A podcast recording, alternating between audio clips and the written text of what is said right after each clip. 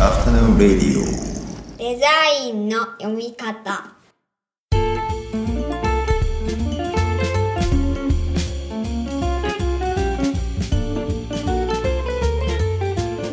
アフタヌーンレディオデザインの読み方大林博ですこんにちは中村正弘です。こんにちは。この番組は我々2人がデザインの基礎過程をプロトタイピングするプロジェクトデザインの読み方のポッドキャストになりますはいじゃあよろしくお願いします、よろしくお願いします。えーいよいよ新学期が始まりましたけどはい。どうですか？どうですか？粗めの振りでいいですね初めて見ましたあの我々、あの、やっぱりあくまでもこのポッドキャストを教育者としてやってるというのがよくわかります。教育者の 教教育者による教育プロジェクトとしてやってる。教育プロジェクトですから、あくまで。はい。そうですね。あの、だから新学期僕2年目に入ったわけですけれども、ああそうですよね、うん。噂には聞いてたけど、大学教員で1年目は割とサポート的に行くんですけど、うん2年目からあの授業とか会議が倍になるという噂聞いてたんですよ。本当でしたね。えー、結構バタつくなとか思いつつも。ああ本当ですか？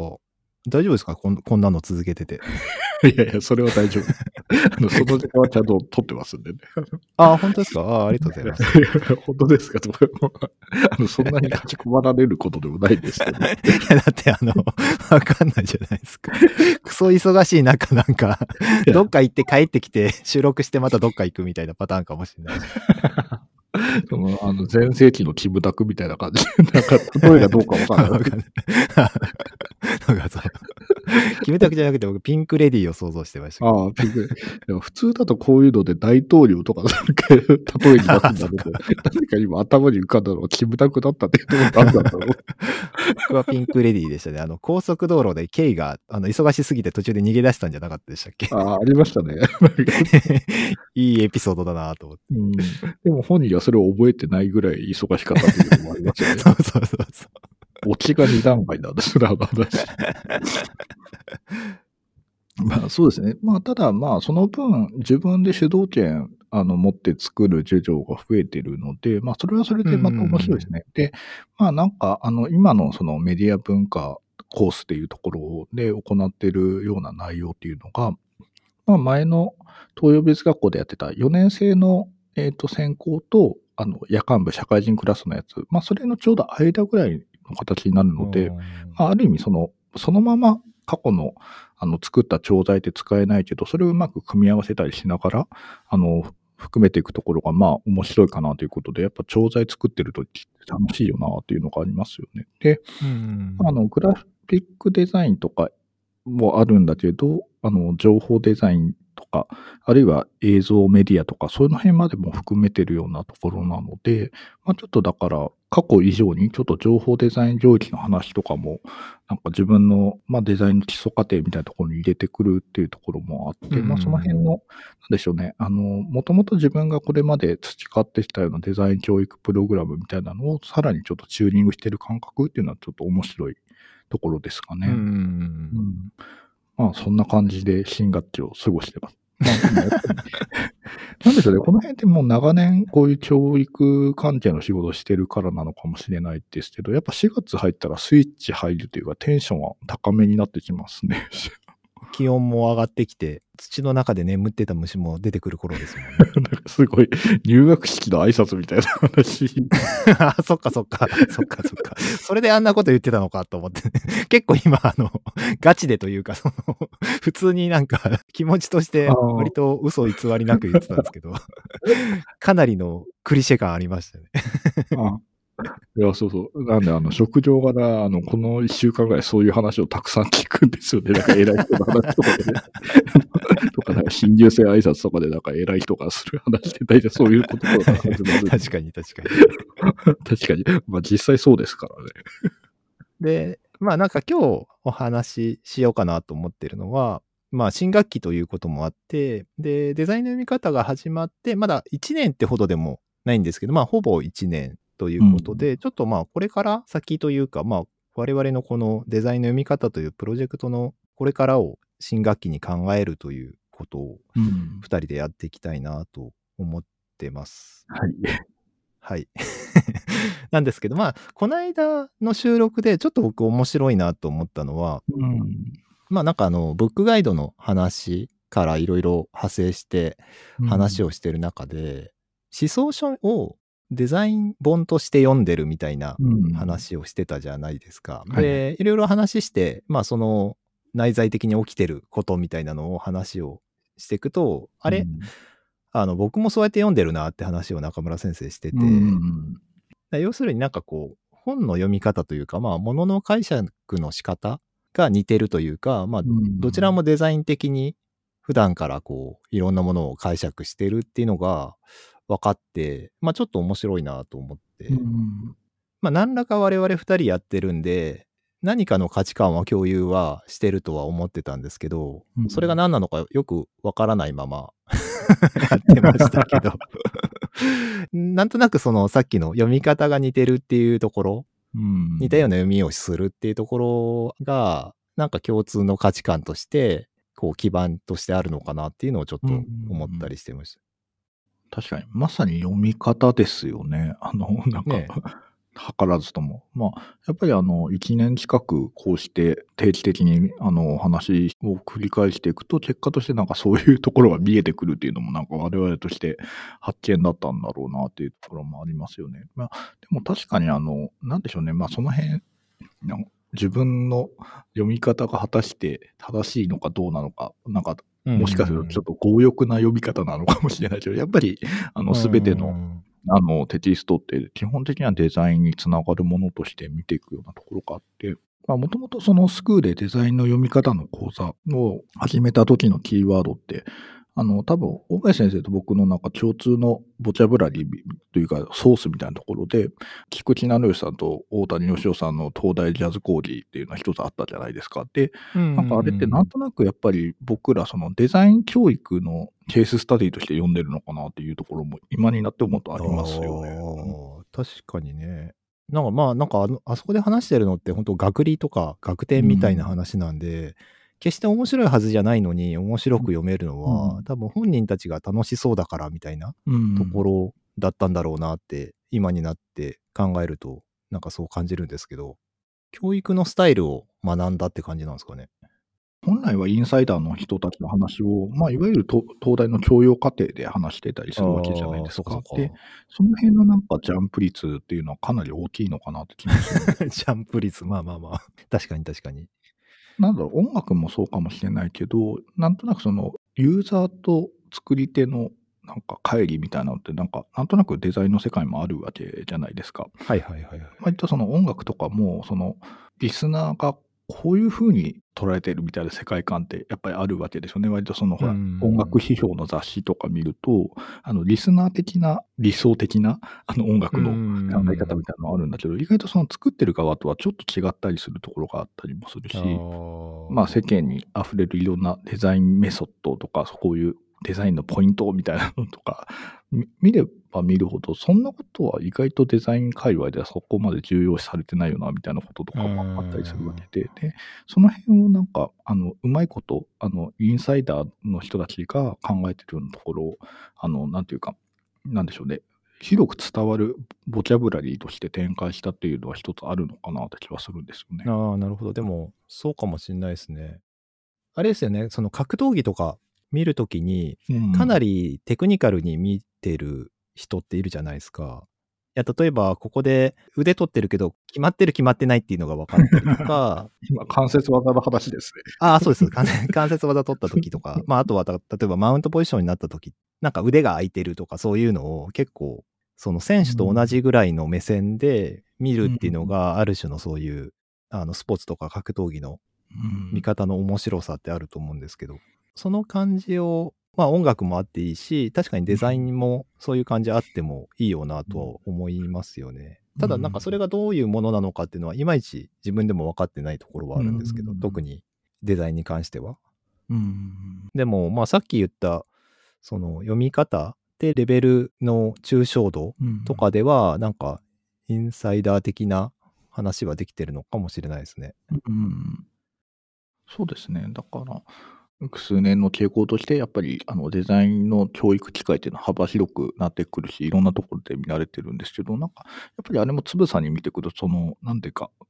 かそれまでデザイン業界に、業業界っていう言い方が正確かわかりませんけど、それまでデザイン業界にいたような人と、あとはなんかそういう教養的な、そういう段階から入ってきた人もいて、で、多分我々ってどちらでもちょっと違うなっていう意識はあるような気がするんですよね。あなんかあ。うん、で、なんかそこのバランスを編んでるような感じもあるような気がしますね。なんかうん、確かにそうかもしれないですね。なんか結構長らくデザイン業界にいた人たちの、まあそれはなんか一概には言えませんけども、割とそのテクニカルな話になるケースが多いような気がしてて、うん。でも必ずしもちょっとそそこではないよなみたいなのもありますよね。はいはいはい。なんかテクニカルな話にも、なんかその、いろんなこう、抽象度ってある気がするんで、抽象度高めのテクニカルな話をしてるってことですかね？うん、だから、そうですね。確かに、抽象度高めのテクニカルな話です。なんかすごい、すごい状態ですけど、多分そうですね。全く、あの、言い当てる必要もないんですけど。はい。で、まあ今日それで話をしたいなって思うのは、まあそんな二人が今後、えーまあこれから1年とか、まあ2年とか、どれぐらいこう続いていくかわかんないですけど、この先ちょっと、えーやってみたいことというか、やろうかなって、今ぼんやり考えてることとかの話ができればというふうに思ってるんですけど、僕がちょっと思いついたというか、こんなのどうかなと思ったのは、まあちょっと需要あるかどうか若干怪しいんですけど、相談室。この一言で通じるわけないですけど、えっと、いや、わかんないですけど、例えば、1時間いくらとかで誰かの話を聞いて、それを、うんまあ我々の持ってるナレッジを最大限に利用して、ま あ当たり前のこと言ってますけど。で、えっ、と、まあ相談に乗ってっってていうのとかやるとちょっと面白いかなっていうか、まあだから個別のポッドキャストのこう収録みたいなのができていく感じ。ななんかそれをまあなんか録音するかどうかっていうのはそのね、コンフィデンシャルな内容かもしれないんで、ものにもよりますし、なんかい今の時点では別にそれを撮って、ポッドキャストにアップしようとは全然思ってはないんですけど、うんまあなんか、そういうのを1時間いくらとか、まあ1時間も長かったら30分とかね、40分とかでもいいかもしれないですけど、なんかそういう生のとみたいですね。ああ、そうですね。まあまあ、うん生態、生態 ぐらいの感じで。生態ぐらいの感じ。いいですよね。なんか、あなんでしょう、あの、夏休み電話相談室ではないですけれども そうそう。そんぐらいのイメージしかないんで、うんかなり荒いイメージしかないんですけど。でも、なんでしょうね。あの、多分、デザインと教育っていうキーワードで、なんか、そこを通底するので、一つは相談にちゃんと乗るっていうことだと思うんですよね。ああ、なるほど、確かに。うんうんうん。で、それでなん、なんでしょう、その相談内容のコアなところを解いていくみたいなところがあると思うので、うんなんとなく、あ僕ら向きなのかなっていう気はしてますけどね。ね、なんかね、それで、まあもちろん、なんて言うんでしょうね、相性の問題とかもあると思うんですけど、楽しんでもらえるというか、まあなんかうん役に立つと思ってもらえるうん人とそういう話がね、なんかできればというかうん相談に乗れるんであれば、それはまあ有意義かなという感じで、まあそれが一つ。実現度40%ぐらいかな。もう、もうちょっと当てましょうよ。いや、他にもなんかいろいろあるので、あの、ずっとちっちゃい頃からそういうことがやりたくてみたいな感じでは全然ないんですけど、状況の中で考えていって、なんとなくこう、先をこう見通していくと、我々の最終目標は私塾じゃないかなと思ってて。ああ、そうですね。あの、デザインの読み方私塾だと思うんですよね。まあ、うんいわゆる私塾だから学校と違って、そのね、何年間みたいな縛りもなければ、みたいなところですかね。まあ、結構フレキシブルな内容っていうのはできると思うんですよね。まあこれはちょっと中長期的な目標って感じうん。ですけど、まあなんかそこに向かっていってるのかなっていう感じはすごいしてて、うん実現度8%ぐらいですか？まあ、長い目で見て100%っていうところじゃないですか。長い目で、長い目で見て55、55%ぐらいじゃないですか？あ、あ、半分よりは高い。いや、もうちょっと低いかな、45? かな。いや、なんか、あの、やっぱり、あの、嫌じゃないですか、その、やるって言ってやらないのって、やっぱ。すごい嫌いなんで、いや、わかります、わかります。まあ、好きな人いないと思いますけど、思ったより僕は結構気にしてるんで、そのああ、やるって言ったけどやってないなっていうのはすごい気にするんで。あ確かまあそうですね。し私塾に関しては多分、まあ具体的にね、あの、やろうとすると多分いろいろなプランの方向性とかもあると思うんで、まあ本当に長い目で考えていきたいところですかね。うん。なんかちょっと思ってるのが、これ本当に、えーっと、実現度14%ぐらいですけど、えーっと、なんだろうな、モチ、今モチベーションの話をしてるのかな？パーセンテージは。まあアーカイブ結構溜まってるじゃないですか。はいはいはい。音源にしても。で、うん音源はもちろんこう、えー、なんていうんですか、テキストには文字起こしは全部はしてないんですけど、うん。ポッドキャストの音源がアーカイブされてるんで、まあアーカイブもう一回聞いて文字起こしとかは可能なので、うんそれで言うと、出版系？はなんかできるかなと思ってて、うん。まあなんかどんぐらい面白がってもらえるかとか、どれぐらいニーズがあるかとかうん、それがどれぐらいの人に手に取ってもらえる、もらいたいと思ってもらえるかまではわかんないですけど、まあ接点の一つとして考えて、うん。で、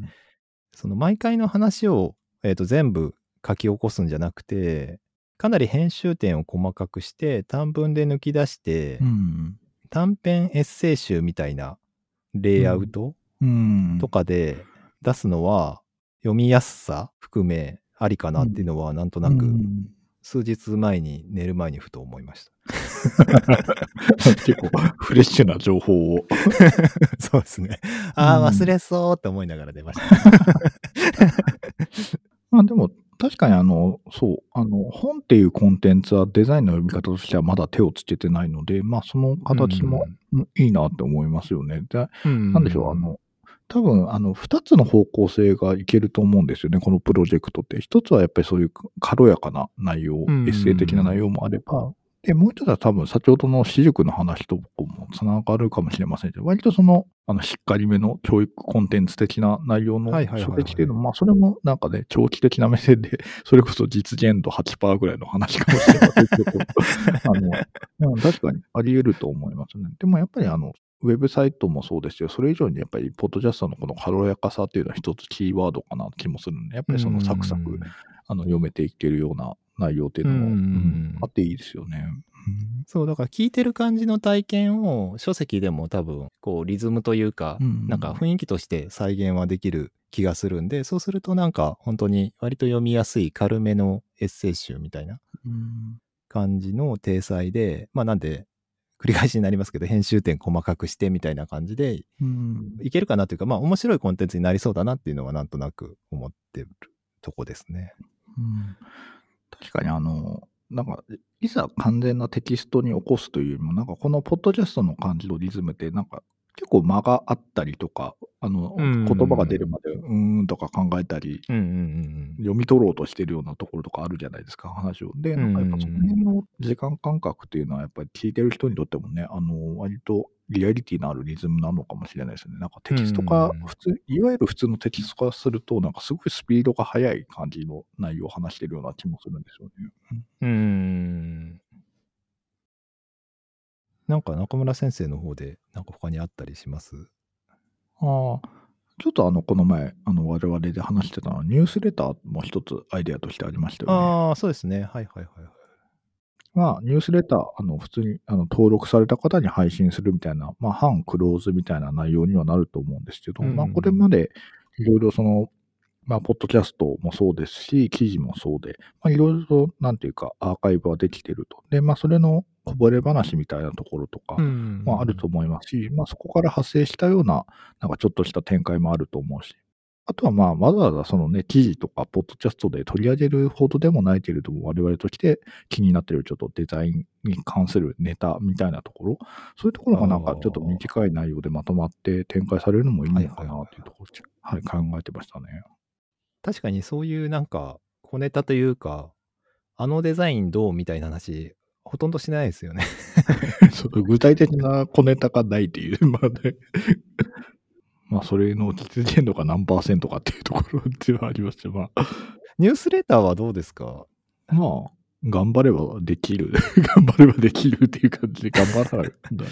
頑張るかどうかは置いといて。68%ぐらい。ああ、結構高いですね。超、超一番高い数値が出ました、ね。ああ、ちなみになんかこのプロジェクトって、僕はこれやるんで、これやってくださいみたいな役割分担じゃなくて、なんとなく本当に気づいたらどっちかがやってるみたいな、うん。なんか流れがあって、例えばこの音源の編集とかを僕はやってたりとかうん。するんですけど、なんとなくニュースレターは中村先生という、あ、はい。あの、今、あの、し新規が、新規が っていうなんか流れかなっていう。そうですね。まあ、なんとなくその辺の小ネタは結構溜まってはいるので、なんか、あの、ちょいちょい小出しにして、まあ、その分、あの、しばらくノートは更新しないということになると思うので、まあどっちがいいのかわかんないですけどね、そのまあ、まあいいんじゃないですか。そろそろ、あの、クローズのところで喋った方が気が楽な感じもします、ああ、コアなところにね、やっぱうんコミュニケーションする方が充実度は高いかもしれないですし。うん、確かに確かに。あとちょっと話前後しますけど、さっきの私塾で言うと、今レギュラー、あ、レギュラーじゃないや、えっと、ゲストで呼んでる、レギュラーは我々でしたね。えっとゲストで呼んでる方たちを集めれば結構な層の厚さになるんで、うん。もちろんゲストの方たちには何も今の時点では相談はしてないですけど、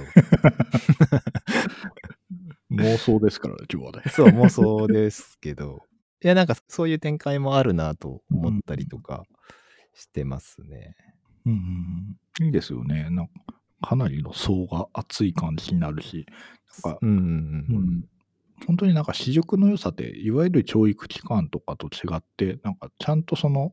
なんでしょうね、パーフェクトメンバーみたいなのを 編めるところだと思うんですよね。うん、確かに確かに。うんまあもしかしたらね、そろそろなんかあのメールの方に届くかもしれないですね。こういうのやってくださいみたいな リクエスト。あー一応なんかリクエスト、最近やってないですけど、デザイン名著読み解きとかで、うんあの、これ読み解いてほしいとかっていうのはいただいてて、いつかやろうとは思ってるんですけど、まだ実現してないだけですけど。そうですね。まあ、まあ長い目で見れば、まあ多分ちゃんとやっていくはずっていうところです。あ あとはまあなんか割と、えっ、と、まあどういうやり方をするかっていうところで悩んでるところで言うと、このポッドキャストって全部その、僕の会社で一緒にやってる坂間さんがグラレコを取ってくれてるんですよ、実は全部。で、結構な量になるし、で、多分、ポッドキャストとグラレコめちゃくちゃ相性良くて、うん、うんポッドキャストのタイトル決めるの、最近グラレコ見た方が早いなってなって、若干フローを変えたりとかしてるんですけど、なんかそれもあるんで、ちょっとどういう出し方ができるかみたいなのを考えてるところです。なんかそれなりに、こう、コンテンツ量もあるし、結構労力もかかってるんで、なんかちゃんとした形で出したいなっていう。うんまあ一番わかりやすいのは、ポッドキャストのところにリンクつけるとかなんですけど、なんかそうじゃなくて、もうちょっと、うん。もうちょっとしっかりと展開したいですよね、ものとして。なんかね、みうん。見ながら聞けるとか、見てから聞けるとかっていう、なんか、こう、ちゃんとうん。UX っていうんですか？っていうのを実現したい、うん。できると嬉しいなっていうところで。うん、これはまあだから、割と実現はいつかはしたいんで、もうちょっと高いですね、実現率。いつかはわかんないですけど、まあ90、うん、80、ニュース2%ぐらい。高めっていう。まあ、そうです。まあ、いまあ、なんとなく超順番が見えましたね、そのタスクの、あの、どこからやっていくか。ああ、まあそうですね。まあその辺でう、ん割ともともと課題と思ってたところからやっぱ始まっていくっていうそうです感じでしょうかね。うんまああと、私塾の話については、まあその、そこに行くまでに、こう、講座みたいなのもやってもいいかなっていう話もうんしてたんで、そうですね。まあ、私塾っていう、いわゆるプログラムががっつりあるっていうのよりも、まあ、に1回とか3回とかで、なんか完結するような講座ですよね。うんうんうんうんっていうのもまあ引き続き考えていければと思っております。はい。まあ今日はそんなとこですかね。そうですね。ちなみに次回はまたゲストの方をお呼びする予定ですのでお楽しみに。はい。では皆さんまた次回お会いしましょう。この後も素敵な午後をお過ごしください。